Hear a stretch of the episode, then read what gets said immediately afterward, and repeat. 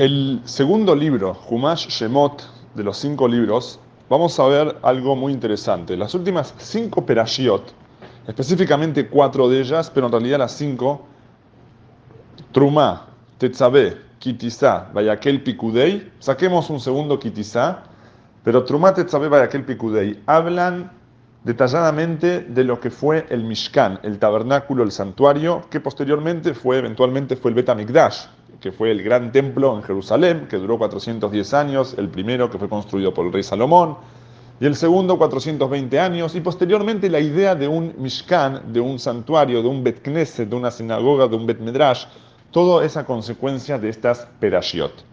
Ahora, prestemos atención el hecho que la Torá habla tanto de este tema, de este concepto, significa que hay mucho para destacar y para aprender en la vida cotidiana.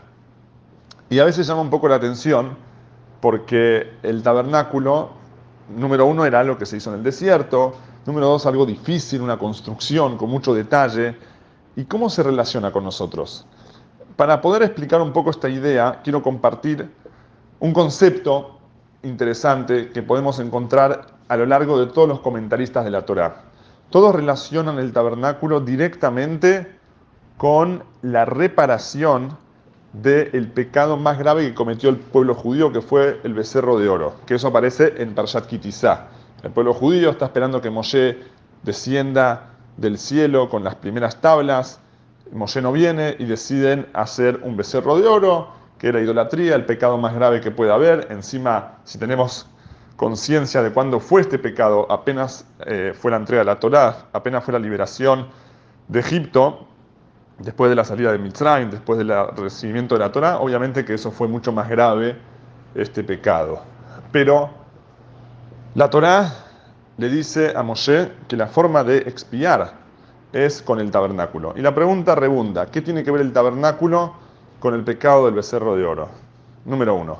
Número dos, encontramos en cuanto a las donaciones que había que hacer en el tabernáculo, encontramos tres donaciones. Tres veces aparece la palabra donación, porque hay tres tipos de donaciones.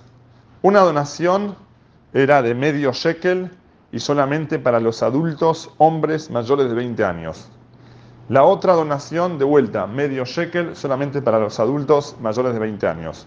La tercera donación, que precisamente en la peralla de Bayaquel habla mucho de aquella donación, era para todos, hombres, mujeres, incluso niños, y sin límites, no medio shekel, lo que fuera. Y de vuelta, ¿qué hay acá de estas diferentes tipos de donaciones? ¿Por qué hay tres? ¿Por qué algunos son medio y otros sin límites? ¿Por qué algunos solamente para hombres y los otros para los demás? En realidad, tenemos que profundizar para poder entender todo esto. ¿Qué es realmente el becerro de oro? El becerro de oro es la idolatría, abodazará. Bien sabemos que la abodazará, la idolatría, en la Torá es el pecado prácticamente más grave que puede haber. De hecho, los primeros dos mandamientos consisten en eso. Yo soy Dios que te saqué de Egipto, creer en Dios y no tener otro Dios ante mí, no hacer ningún tipo de estatua, imagen, etc. Y cuando desgraciadamente el pueblo judío pecó con la idolatría, encontramos que el castigo fue a todo el pueblo. Ejemplo, lo que acabamos de mencionar, con el pecado del becerro de oro, Dios se enojó con todos. O un ejemplo muy reciente, Purim. En Purim cuentan los sabios que por qué Hashem permitió que Amán tenga un decreto que pueda en un día aniquilar, Dios libre, a todo el pueblo judío, hombres, mujeres y niños, el Talmud dice una de las respuestas que fue porque el pueblo judío hizo idolatría. Como que cuando se hace ese pecado ya, ya está, se rompió toda la confianza, toda la relación y Hashem tiene que borrar todo y cuenta nueva. Ahora, si entendemos esa idea, entonces ya podemos entender que todos tenemos que hacer una, reparación porque el efecto negativo fue hacia todos, hacia las mujeres y los niños también. Entonces la, la, reparación tiene que ser también desde las mujeres y de los niños. Ok, eso nos da para entender un poco por qué todos, también hombres, mujeres y niños, tenemos que participar en la donación del tabernáculo. Pero todavía no entendemos qué tiene que ver todo eso, tanto con el tabernáculo como también qué tiene que ver eso con la diferencia, porque hay algunas donaciones solamente adultos, hombres y solamente medio, y en las otras donaciones todos, hombres, mujeres y niños, y no hay límites de cuánto. En realidad, y ahora sí tenemos que pensar y profundizar, ¿qué es la gravedad de la idolatría? ¿Qué hay detrás de la idolatría? Y más que qué es la gravedad de la idolatría, entender cómo se llega a la idolatría. En realidad el concepto de la idolatría es cuando la persona reemplaza los valores. Cuando, como dice el Maimónides, así como existen enfermos físicamente, desgraciadamente, que no pueden sentir a veces, no pueden sentir, el nervio está muerto y no pueden sentir, o, tienen desgraciadamente algún problema visual y no pueden ver, o, audición, no pueden escuchar, o movilización, cada uno que, tiene esos problemas, que Dios les mande refuerzo lema, existe también la enfermedad espiritual. Cuando se confunden los valores, cuando se empieza a decir que lo, blanco es negro, lo amargo es dulce, lo, agrio es, es dulce, se empieza a mezclar los valores. Ese concepto es la idolatría, es cuando se empiezan a confundir las cosas.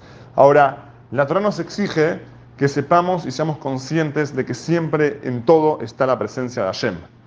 Y cuando la persona empieza a perder esa, esa conciencia, uno se empieza a desviar y eso ya no tiene límites. Por eso también el castigo y el enojo, por decir así, es tan fuerte. Porque ya se perdió todo, se perdió lo esencial, ya no, ya no nos queda nada. Entonces la reparación de la idolatría tiene que ser en todo sentido. ¿Qué significa en todo sentido? Número uno, tiene que ser en no solamente decir, ok, creo en Dios, sino que entender que todo no es sino Dios. Y en entender todo no es sino Dios, salen dos cosas. Número uno, todo lo que hago busco conectarlo con Dios. Como dice, por ejemplo, en las, leyes, en las alajot, el Rambam, voy a dormir para estar sano, como para estar sano, hago ejercicios para estar sano, mantengo relaciones íntimas para estar sano. Todo eso es para estar sano. ¿Y para qué estar sano? Para servir a Shem como corresponde. Como decía el Magid de Mesrich, el discípulo del Baal que un peque le dijo una vez a su hijo que su hijo lo comparaban con un ángel, lo llamaban Rabí Abraham Amalach, el ángel Rabí Abraham. Era una persona completamente espiritual, fuera de lo material, y el papá le dijo Nidish, que un pequeño orificio en el cuerpo es un gran orificio en el alma. El cuerpo tiene que estar sano para que uno pueda servir a Dios. Eso es un nivel, decir todo lo que hago lo hago para Hashem. Hay un nivel más profundo que es en cada camino lo conozco a Hashem. ¿Qué significa? Eso lo dice Mishli, Proverbios, el rey Salomón, que no solamente lo que hago lo elevo hacia Dios, sino entiendo que todo lo que estoy haciendo es Dios, es mi conexión con Dios. Entonces yo puedo hacer algo, ese es el primer nivel, y conectarlo con Dios. Fuera lo que fuera, hice una inversión, hice un negocio, gané un dinero y di una plata como donación, elevé mi trabajo, mi esfuerzo a algo positivo, a algo sagrado. O en cada detalle del negocio estoy buscando la conexión con Hashem y entendiendo que Hashem me puso en esta situación, cual fuera, un negocio o una situación difícil o un negocio difícil, no importa cuál, y en cada momento tratar de entender ¿Por qué y para qué Hashem me puso en este lugar? Un ejemplo clásico. Un Yehudi se encuentra en un viaje. Tiene una escala. Llega a esa escala y se entera que por un problema de cual fuera el avión o qué sé yo, van a retrasar el vuelo por 10 horas. ¿Qué haces en esa situación? O refunfuñas, te enojas, te pones mal, o te desesperas, o decís, bueno, voy a pasear o me tranquilizo, duermo un día, o decís, epa, ayer me colocó acá, algo que hacer acá. Agarrás tu tefilín, o agarrás las velas de Shabbat, o agarrás una matzah si está cerca de Pesach, o lo que fuera, y decís, voy a buscar un Yehudi. Voy a buscar por qué Hashem quiso que yo me quede en este lugar más tiempo. Y ahí es entender que no solamente todo lo toca hacer en aras de Dios, que eso por supuesto, pero que en, realidad tengo que concientizar que todo es solamente Hashem. Y esa es la reparación del pecado del becerro de oro. Ahora volvemos. ¿Qué pasa? El concepto del Mishkan, del tabernáculo, ¿qué es? Es agarrar un lugar físico y como la Torah nos nomina y nos nombra exactamente cada uno de los materiales que eran utilizados para la construcción del tabernáculo, había oro, había plata, había cobre, había lana, había lino, había un montón de cosas habían. De hecho, todas las cosas materiales que podían ser utilizadas para algo eran requeridas para el servicio en el Mishkan. ¿Y qué se hacía en el Mishkan? Se servía a Dios. ¿Y dónde era el Mishkan? En el desierto. ¿Qué voy con todo esto? Que el lugar más físico, más material, más limitado, más tangible, es exactamente ahí donde se hace el acercamiento a Hashem. Esa es la reparación del pecado del becerro de oro. Esa es la forma de poder reparar la idolatría y el alejarse de Dios. Por eso podemos también apreciar por qué en las donaciones hay dos tipos de donaciones. La primera donación es a los adultos y es una medida fija. Eso representa el comienzo. Primero hay que reconocer las cosas bien. Eso quiere decir el nivel de todo lo que hago es en aras de Hashem. Después está el nivel supremo en el cual ahí somos todos iguales. Y ahí no hay límites. Entonces ahí está la donación que aparece en esta perashá aquel, en el cual no hay diferencia si sos hombre, mujer o niño, ni tampoco hay límites de cuánto. Eso es, en práctico, el concepto de por qué tantas perashiot dedican a la construcción del tabernáculo. Y en la vida nuestra, de manera simple, lo que quiere decirnos la Torah es que para reparar, y no solamente reparar, pero mejor dicho, para prevenir llegar al pecado del becerro de oro, uno tiene que en cada detalle de su vida buscar dónde está Hashem en esto, porque no hay duda que solo Hashem dirige el mundo.